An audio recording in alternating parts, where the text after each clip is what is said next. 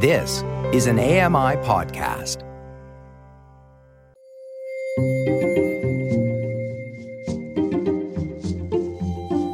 Welcome to Voices of the Walrus on AMI Audio, where professional readers give voice to articles from Canada's best general interest magazine. I'm your host, Roger Ashby. How credit scores can run and ruin our lives. Matt Spears reads Discredited by Emily Baron Cadloff. Emily Baron Cadloff is a writer and reporter based in Halifax. This is an article titled Discredited by Emily Baron Cadloff. Angela Monahan was perched on a lawn chair when she learned that she was dead. A 56 year old high school teacher from the township of Tiny, Ontario, Monahan had gone to her nearby Canadian Tire to apply for a store credit card. As a board member for a local music association, she had been tasked with buying sheet music. Because it's a small organization, it was easiest for Monahan to put the card in her name, make the purchase, and pay it off quickly. But her application was turned down. When she asked why, the sales associate told her she would need to call Canadian Tire Financial Services. So Monahan took a seat on the nearby patio set and dialed. The financial services rep explained that TransUnion, one of Canada's two main credit bureaus, had reported her as deceased. Because of this, her credit report had been wiped clean, her score reset to zero. Canadian Tire couldn't issue a credit card to someone with no credit rating. Given that she was, in fact, alive, Monahan pressed the issue. The worker on the other end of the line held firm. They said I needed to take this up with TransUnion, Monahan says. That's when the nightmare began. It was the summer of 2019, and her husband Dave had died two years earlier after a long battle with cancer. Somehow, TransUnion had mixed up husband and wife, marking Monahan as dead. Luckily, she is nothing if not meticulous. She had kept careful records of everything that could establish her existence purchases, appointments, calls. She set to work fixing the mistake. How hard could it be? she thought. It took two years for her old credit score to be reestablished. Two years of faxing in detailed documents, including Dave's death certificate, only for the mistake to reappear. During that period, her life was effectively stalled. She considered moving, as it was painful to stay in the house she had shared with her late husband. But having a credit score stuck at zero meant she couldn't get a new mortgage. She opted to do some renovations instead, but her non existent credit score scared off builders. Luckily, she found a contractor with whom she had a mutual friend, someone who vouched for her character. To make matters worse, Monahan was recovering from a traumatic head injury at the time. She's still on leave from her job. She thought about making the two hour drive from her home to TransUnion's offices in Burlington, but she wasn't physically able to. While her story sounds extreme, it's far from an aberration. Errors have been a long standing issue with credit bureaus in North America. One recent survey from Consumer Reports found that more than one third of credit reports in the United States contained false information. In 2021, the Ontario Consumer Protection Agency received the equivalent of a call nearly every week related to credit report errors. And those statistics don't represent the total number of errors, just the ones caught and reported. The most common mistakes involve incorrect names, addresses, or phone numbers. Bills that are paid on time can show up as late. Closed accounts can show up as open, or accounts can be duplicated, or credit limits can be wrong. Not only does the complexity of credit scoring formulae make them prone to errors, the automated nature of these scores can make inaccuracies harder to rectify even after repeated efforts by a consumer. And these mistakes matter. Even the most minor can cause havoc. A credit score represents your credit risk, or the likelihood you will pay your bills on time. Canada and the United States use a similar rating system, issuing a three digit number. In Canada, that number typically ranges between 300 and 900. This score is like your financial first impression. A poor first impression doesn't just jeopardize your ability to borrow money or make purchases, it can also limit where you can live and what kinds of job you can get. Credit checks on prospective tenants and employees are increasingly the norm.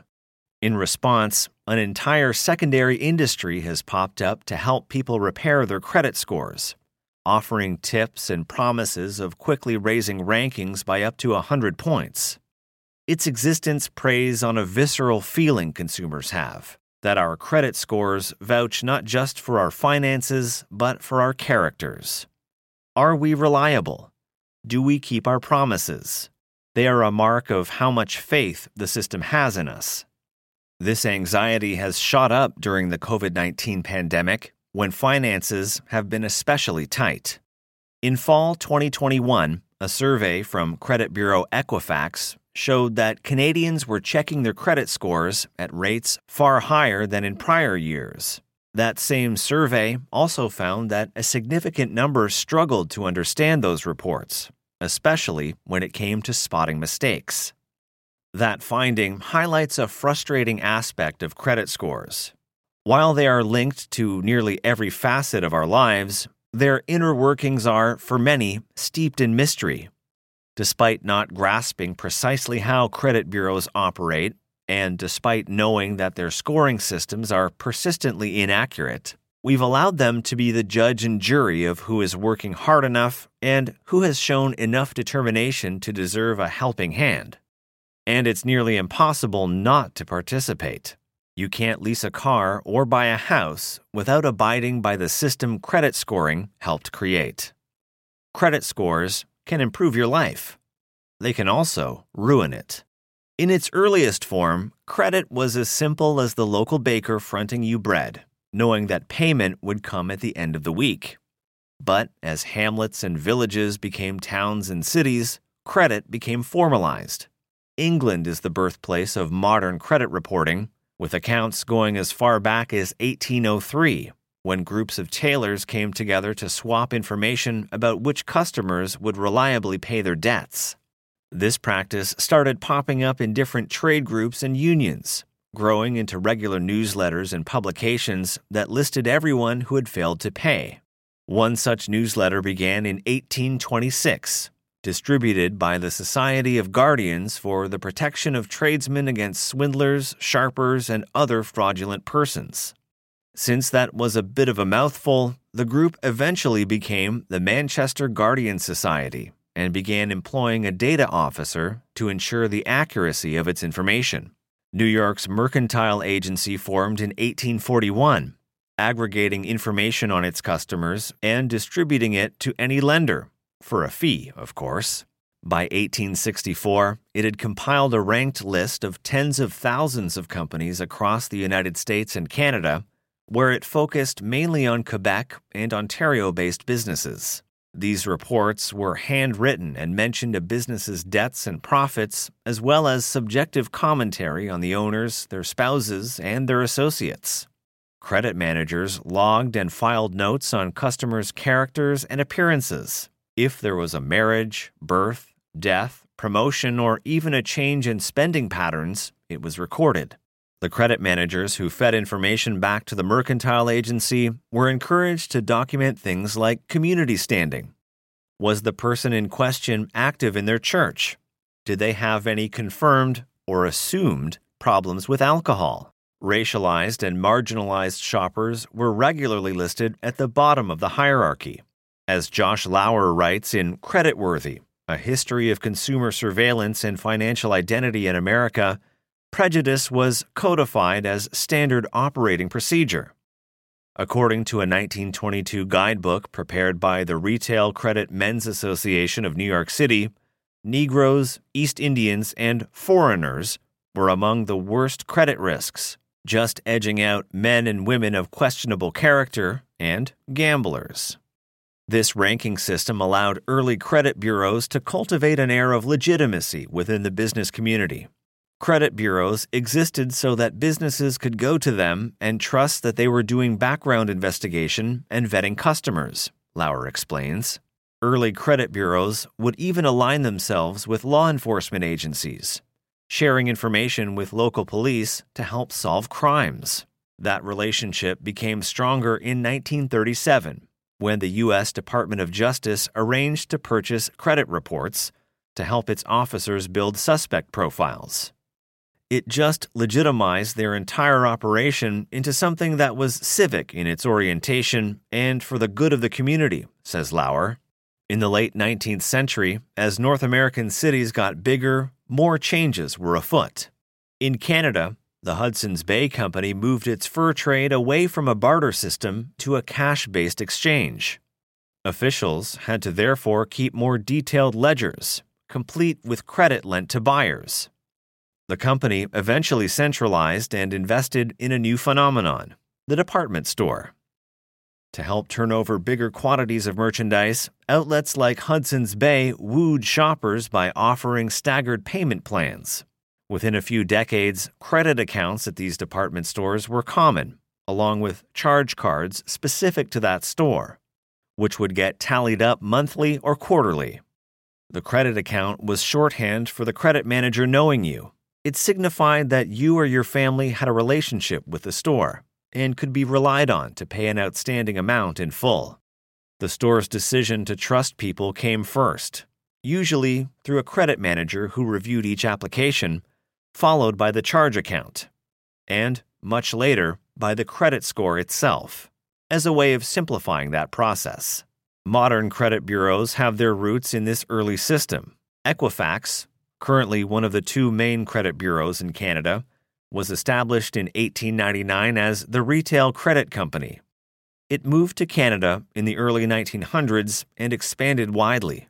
TransUnion entered the market much later, in 1968, and started business in Canada in 1989. That year, the data these credit bureaus had been collecting, in one case for more than a century, was formalized by an operations research firm called Fair Isaac and Company. Its so-called FICO score, which in Canada is called a beacon score or a pinnacle, was marketed as a neutral value, the byproduct of inputs, a calculation free of opinion. No more credit managers noting the color of your skin, your marital status, or whether you belong to a church. Just raw data, amassed without comment. Of course, it wasn't really that simple. When lenders are deciding whom to loan to, they need to figure out whom they can trust. The credit score is a quick and easy way to make that decision. As private companies, Equifax and TransUnion are regulated both federally and provincially, but key legislation sits with provincial bodies. Credit bureaus do not make recommendations about credit worthiness, though it may seem like they do. Instead, they compile a log of your borrowing history. Every time you apply for a loan or open a credit card, that's an input on your credit report. A credit bureau analyzes this history and distills your likelihood of meeting financial obligations to a single number. It's then up to each lender to interpret that number. According to Borrowell, a company that works with Equifax to help Canadians get copies of their credit reports, the average credit score in Canada is 667. It differs from province to province, but that's generally considered a good score, though the ranges of scores are broad and vary depending on who's doing the lending. One lender might consider 750 to be a very good score, while another might lower that bar to 725. A higher score, anything close to 900, say, indicates more trust in you as a consumer, and that means better access. You can borrow more money or borrow it at a lower interest rate. A higher score can increase the mortgage you can take out or help you set up utilities.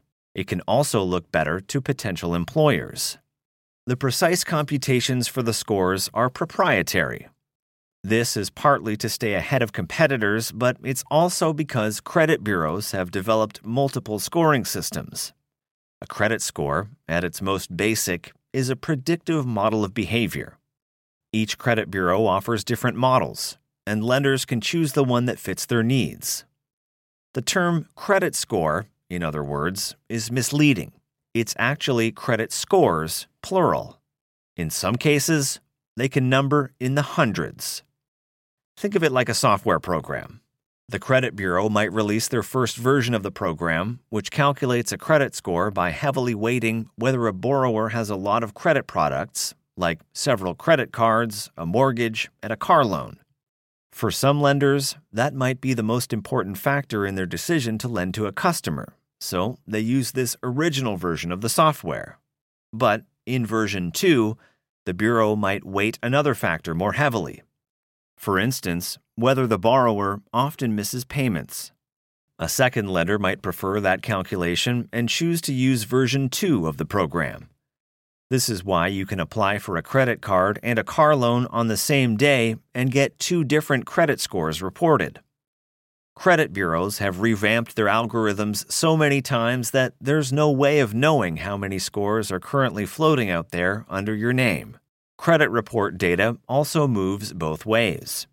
Lenders take your credit score into account when deciding whether to issue a loan, but they also report information about you back to one or both of the main credit bureaus, typically on a monthly basis.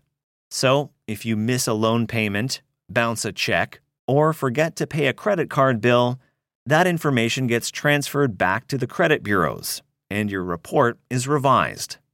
When credit bureaus look to make a new version of the credit score calculation, an update of the software, to continue the metaphor above, statistics will pull millions of credit reports from a wide spectrum of consumers, trying to see how their predictive equations worked over a set period of time and what they can improve on.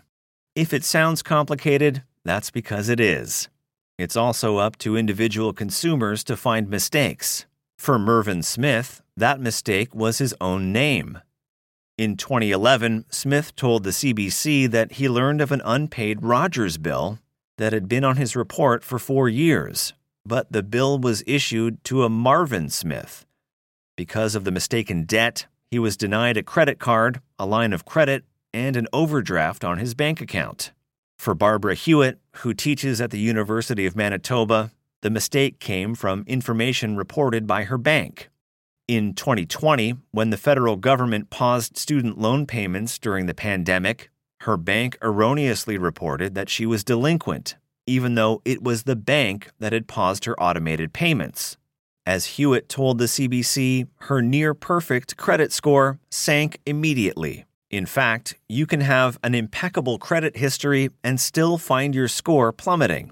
In 2019, Robin Harvey made a large purchase on her credit card close to $15,000. The Toronto resident told Global News that she had recently received an inheritance and had decided to use some of that money on a one time splurge. She always paid her bills in full every month, and this big purchase was no exception but her credit score still fell nearly 100 points. Why? The $15,000 charge put her too close to her borrowing limit for the bank's comfort. A credit score is not a set figure but an ever shifting number, and relatively minor mistakes can punish consumers in unforgiving ways. Gabriel Frano checked his credit score regularly, and it always hovered around 750, a very good rating. But in 2020, when Frano tried to get pre approved for a mortgage on a condo near Woodbridge, Ontario, he was turned down. At the time, Frano told CTV News he was shocked to discover that his credit score had dropped nearly 160 points. After some digging, Frano found the reason. An old credit card he was convinced he had closed had an outstanding balance of 95 cents. Even paying off the card wouldn't help, Frano learned, because his credit report would still list delinquent payments. Outcomes like these can affect Canadians differently depending on which province or territory they live in. Because credit bureaus are mainly regulated at the provincial level, delinquent payments will stay on your credit report for a different period of time in Prince Edward Island than in Alberta. There are a few consistent policies across provincial lines, mostly to do with who can access your information and for what purpose. But because complaints about credit report mistakes are made to provincial bodies, there is no federal database compiling them, making it hard to accurately gauge the scale of the problem. Even credit bureaus struggle to quantify how often mistakes happen in their reports. As Julie Kuzmic, the Senior Compliance Officer of Consumer Advocacy at Equifax, explains, it's difficult for the agency to track errors on its own. For one, credit bureaus are dependent on the information they receive from lenders. It's not like there's some grand spreadsheet of all the correct names and addresses in Canada where every time we receive new information, we can check against something. The other issue is that it can be nearly impossible to know where or how the error crept in. Somebody might call to get something corrected on their credit report, but whose error was it? In other words, was it actually an error, such as the teller misspelling your name when opening a line of credit at a bank? Or was it fraud, someone using your name illegally we can't really take all the calls that we receive and divide by all the lines of data we have on people's credit reports and say, okay, that's our error rate, because you don't necessarily know what caused the error. This means credit bureaus roll with the data they get until they're told otherwise. The defects of such a system mean that risk assessments and the social profiling they lead to can be punitive in ways that are disproportionate to any insight they provide into borrowers. To illustrate this, think of the body mass index calculation. For years, the BMI was seen as a way of using body fat based on weight and height to determine health. But in the last few years, the BMI's flaws have come to light. The weight ranges have shifted with industry influence, not medical research. The original tests were mainly conducted on white men, and there's no distinction between fat and muscle mass, leading to supermuscular people, famously actor Dwayne Johnson, being categorized as obese when they're plainly not. The BMI is not an absolute measure of health.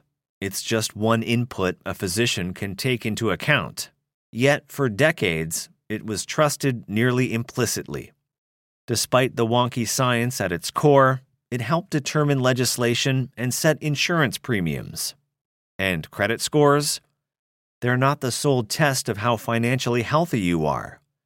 They are just one input, albeit one that's intrinsically linked with how we see ourselves and how others see us.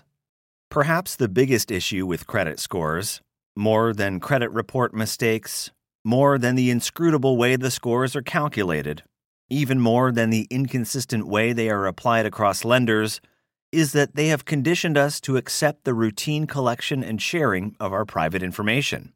While credit scores may not stand out among the algorithms we're surrounded by, they are one of the oldest forms of consumer surveillance. Surveillance algorithms are everywhere now, tracking how long we watch a video on TikTok or how far we get into reading an ebook. Algorithms on Instagram, for example, don't even have to trawl for our demographic information and behavior. We hand it over when we sign up, in exchange for use of the platform.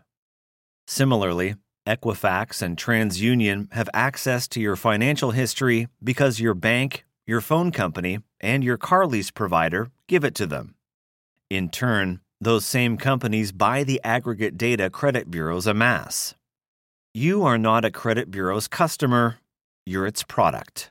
This raises questions about how effectively credit bureaus safeguard all that information. In January, for example, a $425 million settlement from Equifax was finalized after a 2017 data breach leaked the private information of about 147 million people, leading to surges in identity theft. Companies can also take advantage of consumer data in worrying ways. In 2021, legal firm Waddell Phillips launched a proposed $20 million class action lawsuit against Rogers Communications, alleging that the company regularly performed soft checks of customers' credit information. A soft check isn't connected to an application for a product, like a cell phone, so it has no effect on the credit score itself. But According to this suit, which could have millions of claimants, Rogers wasn't performing these soft checks to investigate legitimate payment queries. Instead, the company is said to have used the information to find other products to market to the customers, which, if true, is a direct contravention of the Personal Information Protection and Electronic Documents Act.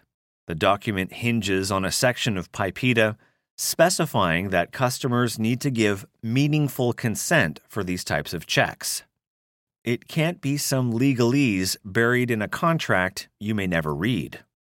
According to Margaret Waddell, the senior lawyer on the lawsuit, the claim alleges that credit bureaus have a habit of giving companies backdoor access to all sorts of data.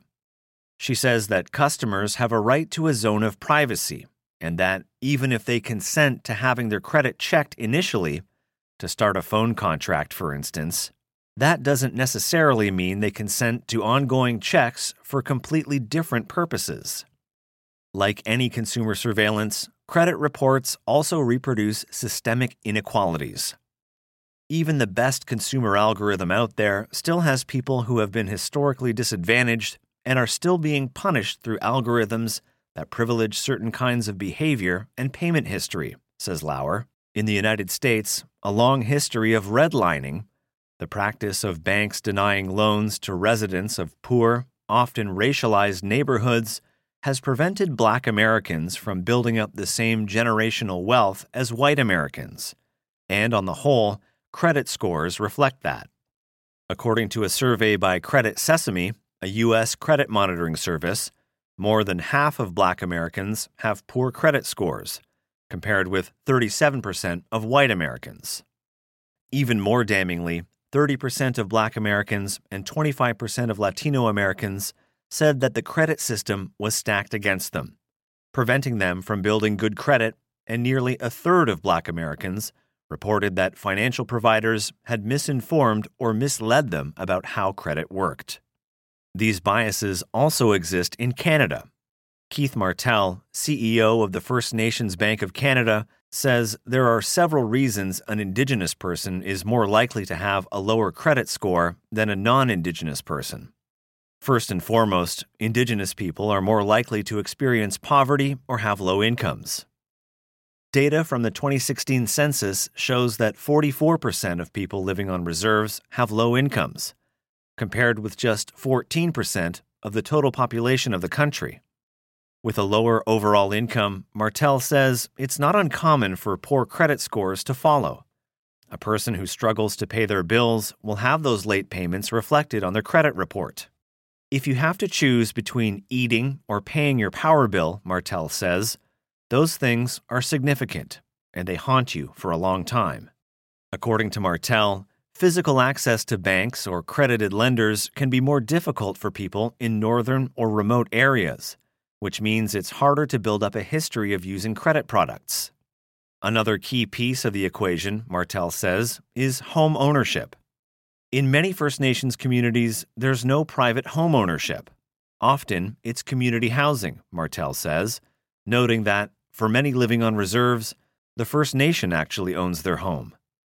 Residents may pay the First Nation, but it's not a traditional mortgage. Most people get a credit rating when they buy a home. That's one of the biggest reasons you take a loan. No mortgage, no input on your credit report.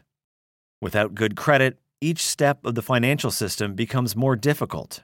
Giovanni Gallipoli, a professor of economics at the University of British Columbia, believes that access to short term credit, especially when things go wrong, is crucial to one's well being. With certain credit calculations, people living paycheck to paycheck, or people who can't work, or people with multiple dependents, are often the very group denied money. If something happens, what are they going to do? says Gallipoli. Go back to their family? And if they can't, it would be horrible.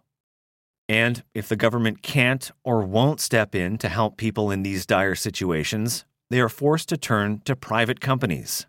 With low credit scores, their options can be limited to payday loan companies, often described as predatory, or other credit sources with inescapably high interest fees. No system is perfect, of course, but then few systems have such disproportionate control over our lives. Despite credit scores resulting from a convoluted scheme of inputs and outputs that requires careful parsing by both algorithms and humans, Many people are embarrassed to admit they can't make sense of their reports, a feeling amplified by a broader culture in which people are reluctant to talk about debt and finances. being good with money is not just a measure of financial credit, it's tied to social credit as well. A bad score can be downright shameful. Stacy Yanchuk Oleksy, the CEO of Credit Counseling Canada, a nonprofit that helps dig people out of debt, has seen that shame up close. In her sessions, she tells people that there's no magic formula to building up a credit score. It takes time and consistent behaviors. Make a payment on your credit card every month, no matter if it's the minimum balance or the whole bill, as long as it's consistent. Try not to use more than 50% of your available credit on a card at any given time, as your debt to credit ratio is a factor in your score. Hold on to credit products for a while. A credit card that you've had for years is a stronger element in the calculations than one you opened six months ago. Somehow, customers believe that this knowledge should be innate, something they just absorb intuitively. If we weren't born with it, and no one's taught us, then how are we to know how to do this? And then we get embarrassed because we attach net worth with self worth. The shame of debt, of seeming financial ruin, can drive people to kill themselves, says Oleksy, who, as a counselor, often had to pull people from the brink. Trained in suicide intervention, she used those skills regularly when speaking with clients. She remembers one man who came in for a session distraught. He said, if I commit suicide, will my life insurance cover off all my debt? So I asked, How much is your debt? And he said, $5,000. He was willing to kill himself for $5,000. Is there a better system? You could pay for everything in cash, but then you would forego any access to credit in an emergency.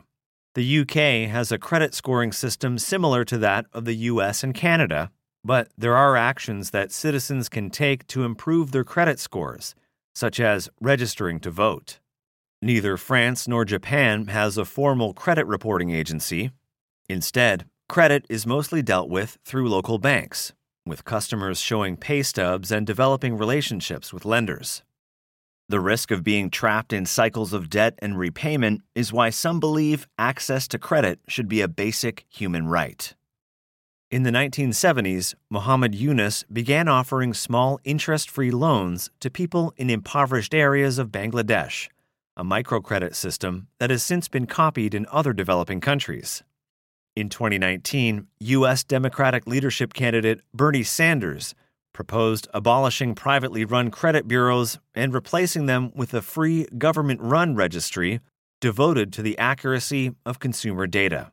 Brenda Spotton Visano, a professor of economics and public policy at York University, says there could be a middle ground between a fully privatized credit system and a fully public one. Perhaps there are products that credit scores shouldn't influence, like a basic bank account with overdraft protection. Spotton Visano argues that overdraft service should be available to all Canadians, regardless of credit score. In this hypothetical system, that basic bank account would be a federal guarantee, with the credit score kicking in for bigger purchases and loans. Your credit score affects your ability to buy a house. Is that something you want regulated? What about rentals? Spotton Visano asks. Should your credit score affect your ability to get housing at all? How should federal regulation come into play there? If it affects your ability to even get basic accommodation, then yes, I would want some sort of oversight on those industries. After years of waging battle with TransUnion, Angela Monahan is still opting into the system. She deliberately holds a small mortgage on her house and still shops with a credit card. She says that, despite what she's been through, she still wants to keep the credit score she's worked hard to restore at its excellent rating. And really, what alternative does she have? There's no good way around it. Participation in the credit system is essentially mandatory, and consumers are at its mercy. That was an article titled Discredited by Emily Baron Cadloff. You've been listening to Voices of the Walrus on AMI Audio, produced by Don Dickinson, audio engineering by Jacob Shemansky and Bill Shackleton. The manager of AMI Audio is Andy Frank, and I'm your host, Roger Ashby. If you enjoyed this podcast, please consider giving us a rating and review, and subscribe for more.